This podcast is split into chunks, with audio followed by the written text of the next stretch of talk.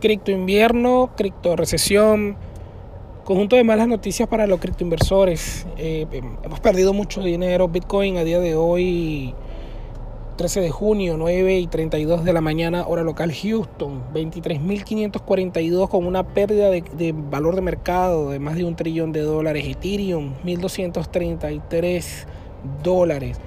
Monedas que llegaron a costar 4 mil dólares y 65 mil dólares se siente nervios, se siente nervios en el mercado.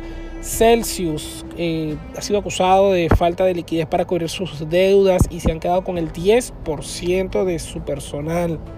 Mucho nervio, mucha recesión, hay muchos problemas para los inversores, muchas personas perdiendo dinero. Tenga cuidado, invierta con moderación y un consejo, no invierta un dinero que no se puede dar el lujo de perder.